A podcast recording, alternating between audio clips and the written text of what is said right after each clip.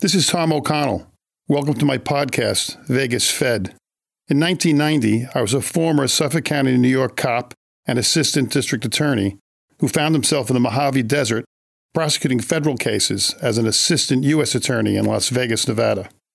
The first case I'm going to revisit is the kidnapping for ransom, a very substantial ransom, of Kevyn Wynn, the daughter of Steve Wynn, the man who revived and reinvented Las Vegas when he opened the Mirage at the end of 1989.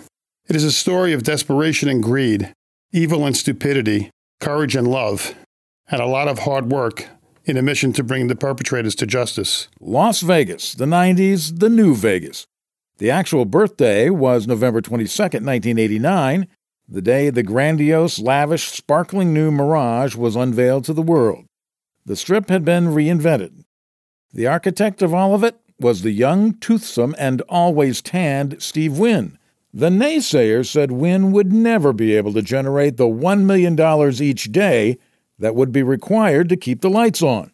They were wrong. By 1993, the year of the infamous kidnapping, the Excalibur, the Luxor, the MGM Grand, and Wynn's own Treasure Island would be built. Thanks to Wynn, Vegas was booming, but his world was about to come crashing down around him.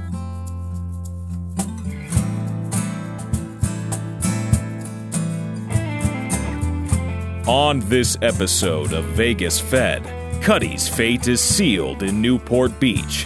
Perjury indictments fly in Las Vegas, resulting in new government witnesses.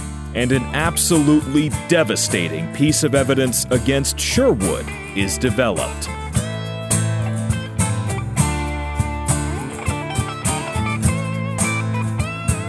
The FBI was all over Cuddy in Newport Beach.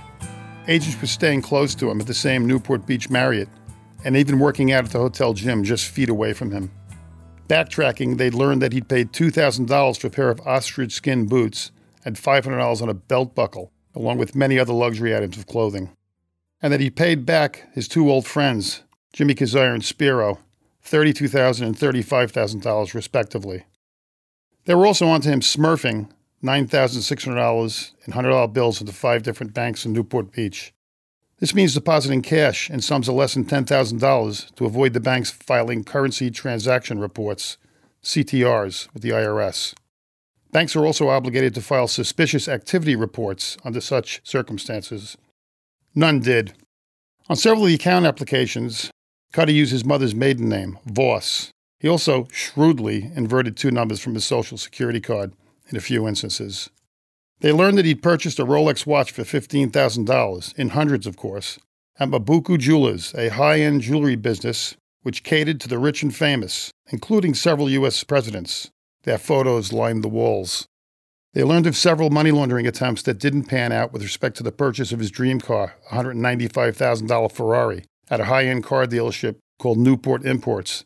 They dealt in Jaguars, Aston Martins, Lotuses, and Ferraris. He started the transaction with a $9,000 down payment the day after the kidnapping.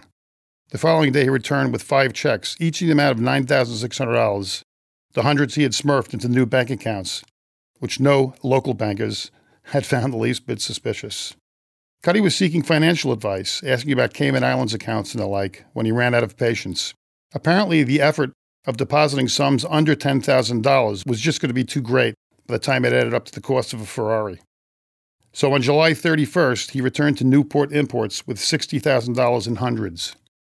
Another IRS regulation requires the filing of a Form 8300 for cash transactions over $10,000. No 8300s were ever filed. I began to wonder if maybe Newport Beach was the money laundering capital of the world. Arrangements were made for the final payment of $70,000 and the pickup of the Ferrari on August 1st. Meanwhile, the dealership would install an upgraded stereo system and a car phone. Unlike Jake and Anthony, Cuddy picked the right place to spend his kidnapping proceeds. A couple of ghetto kids running around spending $100 bills was bound to draw a bit more attention than a well dressed, would be Newport Beach businessman who just won a huge lawsuit. By the time Ray Cuddy showed up in Kemball's Mercedes for his appointment at Newport Imports to pick up the Ferrari, the FBI was way ahead of him. Upon his arrival at the luxury auto dealership, instead of the Magnum PI car he dreamed of, he got a surprise the FBI. Several armed FBI agents placed him under arrest. It was over for Ray Cuddy. Cuddy's immediate reaction was, How did you find me so fast? To borrow a phrase from my mentor, Kenny Hamilton, Cuddy didn't know whether to shit or go blind. During the arrest process, he asked several times whether the other two guys had been caught yet. The car was searched. In the trunk was a Lucky's grocery bag containing $79,000 in hundreds, a Smith & Wesson 357 Magnum, several rounds of semi-jacketed hollow point ammunition, gloves, and a stun gun, among other sundries. Cuddy's room at the Marriott was also searched. Another $91,000 in hundreds was recovered, as well as a pair of Reebok sneakers. This was an invaluable piece of evidence, as Kevyn Wynn's townhouse, described by crime scene investigators as pristine, had yielded several lifts of footwear impressions, and among them, uh, you guessed it, Reeboks. Shortly after Cuddy's arrest, his friend Spiro Kemble's phone rang. It was his mother. She was in a state of panic. She told him that the FBI had contacted her, that Cuddy had been arrested at Newport Imports, and that Spiro's Mercedes Benz, which Cuddy had driven there, was going to be impounded unless either he or his parents got down there to pick it up. The arrest was all over the news, and Spiro became aware that a large amount of the kidnapping proceeds were still missing. Cuddy had stored things in Spiro's garage through his years of bouncing around, including boxes of personal belongings. Spiro knew that Cuddy added to that pile when he got into town. Now he was curious as to what the new boxes contained. He subsequently called his father, an attorney, who advised him to lock the garage, call the FBI, and don't go inside. Spiro called the FBI, but he ignored his father's advice about not going near the boxes. He went into the garage and took a peek in one and saw stacks of $100 bills.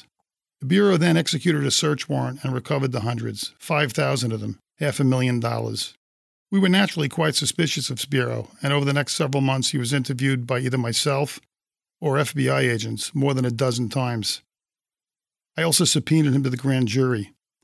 We can never prove that Spiro knowingly did anything criminal to assist Cuddy, and he filled in a lot of blanks about Cuddy's short lived, triumphant return to Newport Beach. Meanwhile, Mike Growney, the lead agent in Las Vegas, had a chat with Cuddy after he'd been transported to the local FBI resident office in Santa Ana. Making a long story short, Cuddy invoked his right to counsel after being Mirandized. Then Cuddy began to cry and asked Growney to stay and talk if Growney would disclose the evidence against him. He did. Cuddy then changed his mind again and invoked all over again, whereupon Growney reminded him that he'd promised to talk if Growney had outlined the evidence for him. Cuddy then spilled his guts about the whole affair. We knew that we couldn't use his statements at trial, but that little leprechaun Growney, who was a lawyer himself, had been able to sweet talk Cuddy into giving us a plethora of intel, though some of it was BS and we knew it. We just hoped all this didn't blow up in our face. Things were looking incredibly grim for Ray Cuddy, and our plan to give him enough rope to hang himself had worked to near perfection.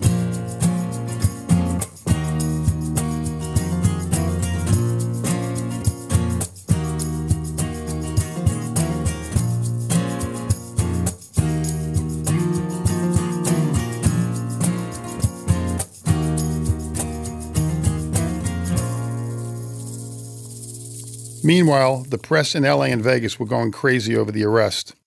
Several national television shows called me, and all I gave any of them was no comment. The next morning, Ray Cuddy was transported, pursuant to federal law, to the nearest courthouse for an initial appearance before a federal magistrate. In a pro forma hearing in Los Angeles, he pleaded not guilty. His court appointed attorney made some noise about Mike Growney's improper interrogation of her new client and said she would be seeking suppression of the statement. As I said, we knew that was coming. She also told the press that Cuddy was reluctant to return to Vegas and had security concerns. Neither she nor the AUSA, who was handling matters for the government, were shy about talking to the press. As a matter of fact, both lawyers called me in an attempt to persuade me to allow them to try to work out a plea there. This was the sort of pilfering the FBI had been concerned about, but this time it would be the prosecutors doing the overreaching. Dealing with LA was always an experience. Their people often displayed an air of superiority towards smaller districts, I could give several examples, but I won't do so now. But getting help from them was always a challenge. Now they were making a ridiculous request of me. Of course, I didn't blink. It was absurd to even consider disrupting things by allowing the delay of proceedings and the indefinite languishing of the defendant in another city. We had already invested quite a bit in this case, and the crime had affronted this community, where the Wynns were responsible for employing thousands, not Los Angeles. They really wanted the case, though, I suppose because of the media attention it was generating. Cuddy's lawyer even elaborated on the security issue. The defendant did not want to return to Vegas, she explained, because he was afraid Steve Wynn would have him killed. I told the lawyer that she and her client had been watching way too much television and added facetiously that if Wynn was some kind of crime boss and planned to have Cuddy killed while in custody, he could do it as easily in LA as Vegas. Wynn was the hugely successful CEO of a publicly held corporation, not some leg breaker. Cuddy complained to the magistrate that his glasses, which were seized along with his other property upon his arrest, had not been returned, and he cannot read without them. This claim would lay the foundation for yet another future legal tactic by Cuddy's attorneys. Cuddy was detained without bail and order removed to the District of Nevada. The daily headlines continued to blare anything they could think of that was related to the case, no matter how trivial or remote. About how casino executives were now worried about their safety. About how the last industry kidnapping had occurred in 1976, about how Sonny's Saloon was once in the news about 14 years earlier for being terrorized by a pair of escaped ostriches. The Bureau and the cops were doggedly tracking leads regarding Jake and Anthony. In the meantime, I needed to meet with the victim of the case to assure her that we would work the case properly, to begin establishing some degree of trust and rapport. She came into my office a few days later. If I expected some broken, damaged little girl, I was happily mistaken. Kevyn Wynn was attractive, fit, and downright perky. She had not let this experience get her down. At least that was her public persona. I'm sure she did have demons to deal with in her own mind in her own way. I had been very impressed with the grit she displayed during her ordeal, and now I had the same reaction to her determination to assist in the prosecution of the perpetrators. She may have been a homecoming queen, but Kevyn was no shrinking violet. Underneath the pretty wrapping was one tough cookie. We spent considerable time reviewing her tape recorder interview from the night of the kidnapping, the rough transcript of which had been provided to me. We discussed what lay ahead, how the system would play this thing out, what the ballpark sentencing options were. The genial Growney would be instrumental in our effort to treat Kevyn respectfully and keep her in the loop. I suggested that he be the point of contact with Kevyn so that there was no confusion as to whom she should call in a pinch. I think over the next year or so, he became sort of a Dutch uncle to her. Subsequently, I would meet with our other victim, Kevyn's father, for the same reasons, plus an additional one. Wynn controlled a small army of security people, and they'd done a hell of a job investigating the case. His people were headed by Steve Koenig, a big guy around my age from New Jersey. He had gotten his start in the casino business in Atlantic City. Koenig had several ex New York City cops as his right hand men. They were right at a central casting. An Irish guy named Leo, who went by Mickey, a swarthy Italian guy named what else, Vinny, and a tall Jewish guy named Stu. I was really enjoying my new acquaintanceship with these characters, and they were as serious as a heart attack about the case. They were coming up with a few pretty good leads of their own. In fact, after Kevyn was found at McCarran, Wynn's people, including Bobby Baldwin, the president of the Golden Nugget, were driving up and down I 15, climbing at the garbage pails at rest stops looking for clues. Absolutely amazing. But I was starting to worry about the lines of authority being blurred Worried that their actions could be seen as government sanctioned, they would wind up accused of acting as stalking horses for the FBI. If so, discovery issues could be implicated, evidence ordered suppressed, etc. Not the right way to do things. So much can go wrong in any case. We didn't need to create issues when we can nip them in the bud. This one was going to be done right, and I wanted to discuss this with Steve Wynn and strongly suggest that his guys back off unless and until requested otherwise. Growney arranged a meeting at Wynn's office. He was a perfect gentleman. He agreed to have his people completely defer to us in investigative matters and placed his full trust in my discretion when it came to plea bargaining. The cooperation promised by Steve Wynn would make my life much easier, as his word is as good as law when it comes to his staff. I need to disclose something about Mike Growney. When I became aware of the fact that he was the case agent assigned, I was candidly not happy. As I said, I liked Mike personally. He was like a little white haired leprechaun but he and I were on different career paths. He was closing in on retirement, and I was the up and coming senior litigation counsel, soon to be the chief of the narcotics and violent crimes section of the U.S. Attorney's Office. I knew from past dealings with him that we operated in different gears. This was not the case for an agent who was not ready to rumble. I made some noises to Kathryn Landreth, the U.S. Attorney, who called the FBI SAC. To address my concerns, he assigned a second agent, Skip Wilkes. Skip was a West Point grad and he and I had revived a case that had been dormant for eight years together. That defendant, Gregory Barker, had fled Virginia after murdering a woman, committed three bank robberies here in Vegas, and vanished. He was also suspected of being a serial killer, including the killer of an FBI agent's daughter. After being featured on Unsolved Mysteries, he was arrested in Phoenix. So Skip and I went to general quarters. In a transient town like Vegas, just finding the witnesses would be a challenge, but we convicted Barker after a contentious trial. So I was reassured by the addition of Skip Wilkes.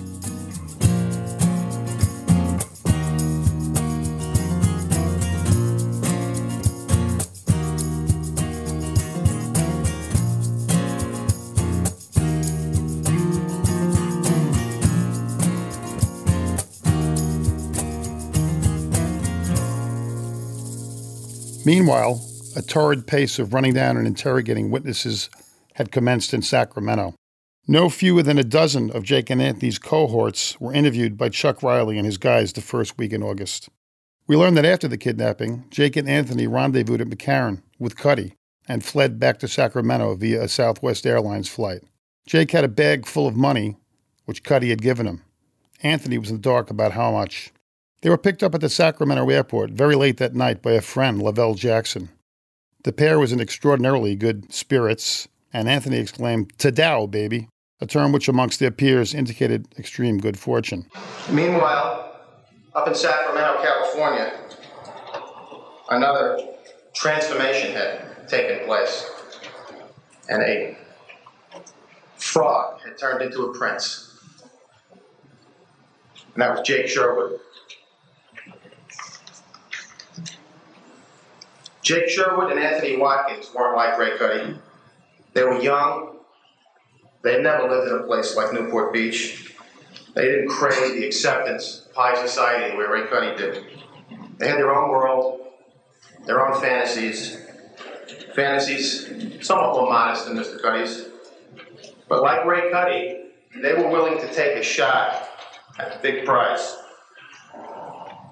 And so in late July 1993, they took a little trip to Las Vegas at the invitation of Ray Cuddy.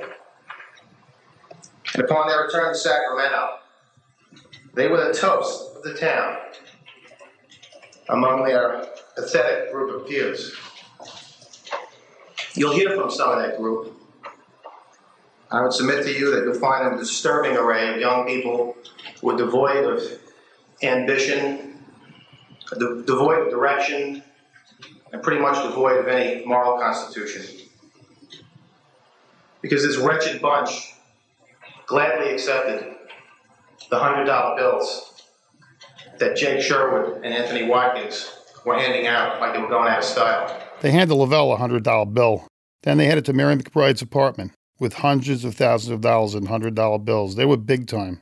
Jake and Anthony made veiled remarks about the fortune and $100 bills they had in their possession and cryptic references to how they'd obtained it. After a while, Jake and Glenda McBride left Mary's and checked into a Holiday Inn. There they counted his money $300,000. She cleaned up the paper bands that held the hundreds together in bundles marked $10,000. Then Jake disclosed that although he had earned $300,000, Anthony's cut was only $100,000, a third of Jake's share. He warned Glenda not to tell Anthony and gave her $500 bills. Likewise, Cuddy had not revealed to his co conspirators that the ransom had actually totaled $1.45 million, confirming that there was no honor amongst thieves or kidnappers. The next morning, Jake bought himself a Cadillac for $2,000 and purchased $1,500 in jewelry for Glenda, using hundreds. Meanwhile, Anthony Watkins, accompanied by Lavelle, went on a spending spree. He bought himself a Grand Prix for $2,000 and $1,300 worth of jewelry in the name of Mary McBride. He then bought a $3,000 stereo system for his new car and gifted $9,500 to Lavelle and about $1,000 to other friends, all in hundreds. Then they proceeded to the apartment of another friend, Jennifer, where a half dozen unemployed dregs on public assistance stayed, and starting handed out $100 bills, around $5,000 in total. To Dow, life was good, but not for long.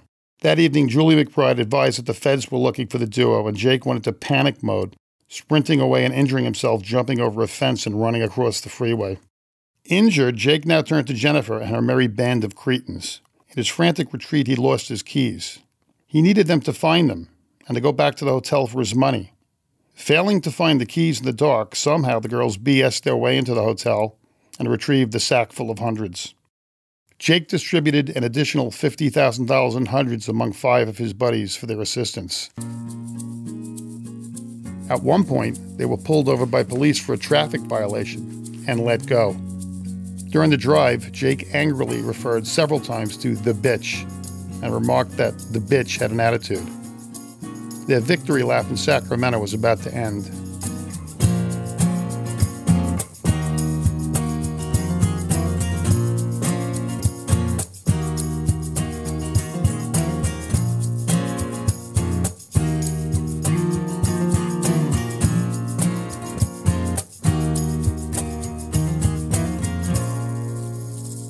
Subpoenaed Mary and Glenda McBride, among others, to the grand jury for August 4th, 1993, the next day they were scheduled to convene. Also subpoenaed was another girlfriend of Jake Sherwood's, named Irene, who had been called from the 7 Eleven as well. We wanted their truthful testimony, and we would attempt to draw flies with honey first. Chuck Riley had warned, however, that they were hard cases and might well lie again. If they did, I assured him, I would dispense some vinegar. They would give their testimony as required by law, and if it was untruthful and material, meaning important to the case, they'd be indicted for perjury. Based upon previous experience, not with me, Chuck didn't seem to think I'd follow through on my promise. He practically dared me to present perjury charges when the McBrides would no doubt, inevitably, lie. Talk about the best laid plans. Like I said, we'd try honey first. The Bureau had scheduled a press conference for the same morning to announce that Cuddy's accomplices had now been positively identified and were being sought. Blown up photos would be displayed in the hopes that a tipster might give them up. The FBI SAC, Randy Perlman, invited me to attend, although he and Sheriff John Moran, the elected head of the Las Vegas Metropolitan Police Department, would do all the talking, taking due credit for an intensive investigation which had rapidly solved the case and netted the ringleader in a matter of days. Protocol when it comes to press releases, news conferences, and the like is that pre indictment, it's the investigating agency's call. After indictment, it's up to the U.S. Attorney's Office to decide how to proceed. The FBI, in conformity with its history, wanted maximum public exposure for their effort. On this occasion, the recognition they sought was, in fact, well deserved. I met Growney over at the Bureau. He had made arrangements for an investigative assistant, an IA, to pick up the three witnesses at McCarran. The plan was to attend the press conference, and if the girls arrived before concluded, to put them somewhere where they could wait comfortably. Well, they arrived shortly after I did, and before we could take the McBrides and Irene over to the grand jury, we had the matter of the press conference which was just about to start. I should have blown it off. Someone suggested that the McBrides and Irene relax in a small coffee room located off the Squad 5 room. There was coffee and soft drinks available there, and an eye could be easily kept on them. It was important to keep the girls uninformed about the progress of the case for now. We were going to be taking our shot at them in the grand jury later in the morning. We were sure there was quite a bit of information they could supply us with, if they were of mind to. Nothing could be done to upset them. We knew that they knew we were looking for Sherwood and Watkins, but we figured that they probably had underestimated how much we knew. They might therefore be a lot less hinky and more talkative than their boyfriends would prefer them to be. It was also possible, though far less likely, that they didn't know very much about the crime at all. If that were the case, they might not even be all that nervous. Either way, we wanted to play this out in a manner designed to gain the most information we possibly could. No need to alienate potentially dynamite witnesses. The only thing that they could not, under any circumstances, know was that complaints had been filed under seal the day before and arrest warrants issued for Jake and Anthony. God only knows what their reactions might be. I didn't want to find out. The press conference went well. Agent Burke Smith, the FBI's public information officer, waved photos of Cuddy, along with Jake and Anthony, announced that they were fugitives and the subjects of a nationwide manhunt, and that they should be considered armed and dangerous. The front page of the next day's Las Vegas Review Journal featured Burke with his movie star looks, mugshots in hand. Randy Perlman fielded most of the questions, yielding politely on occasion to Sheriff Moran. Perlman even mentioned my contribution to the investigation, an unprecedented compliment in my career from the Bureau. The room was packed full of radio and television news crews, print journalists, and photographers who appeared to be duly impressed. The Bureau, Metro, and myself were pleased with how it all went. A little positive media coverage, if done with discretion, is good for law enforcement morale. The press conference over with, it was time to get back to the all important task in hand the gathering of evidence via the finessing of the young girls from Sacramento and the grand jury. I got quite a surprise a few minutes later. What had occurred probably convinced the McBrides that we, like all cops in their view, were never to be trusted. Unbeknownst to either Growney or myself, one of the local television stations had broadcast the press conference live, and there was a small television set in the coffee room where we had stashed the girls. While awaiting our return, they had turned it on. Whatever daytime show it was they hoped to catch, it was preempted by, you guessed it, the live broadcast of the press conference. We were now confronted with hysterical witnesses. After debriefing them, it was apparent that they had no desire to assist us or to even help themselves. They would amply demonstrate this shortly before the federal grand jury. By the time the day was out, they had committed perjury in an attempt to protect their lovers. Things had moved so quickly in Newport Beach and Sacramento that we felt we had enough evidence to indict Cuddy, Sherwood, and Watkins, charging them with extortion of $1.45 million from Mirage via the kidnapping of Kevyn Wynn and use of a firearm during that crime. At the next grand jury session, we did. Cuddy was, of course, under wraps at the Metropolitan Detention Center in Los Angeles, and Jake and Anthony were in the wind. That left the McBrides. I called Chuck Riley up in Sacramento, who was thrilled and surprised that I had been true to my word and indicted them. I faxed him copies of the warrants that the Las Vegas magistrate had issued at my request. And that night, on a Vegas evening news, I watched footage, courtesy of a Sacramento TV station, of Chuck placing the handcuffed McBride sisters in the back of his G Ride. Facing the brunt of a five year maximum sentence for perjury, the McBrides would soon accept the advice of their court appointed attorneys and enter into a cooperation agreement with the government. They would tell us all about the white guy named Uncle Ray and the lucrative business venture he had led Anthony and Jake into in Vegas, and much more. The next day, we received a devastating piece of evidence from the FBI lab. They confirmed that the prints lifted from the Beyonda parking ticket at McCarran Airport were Jake Sherwood's. To Dow, baby.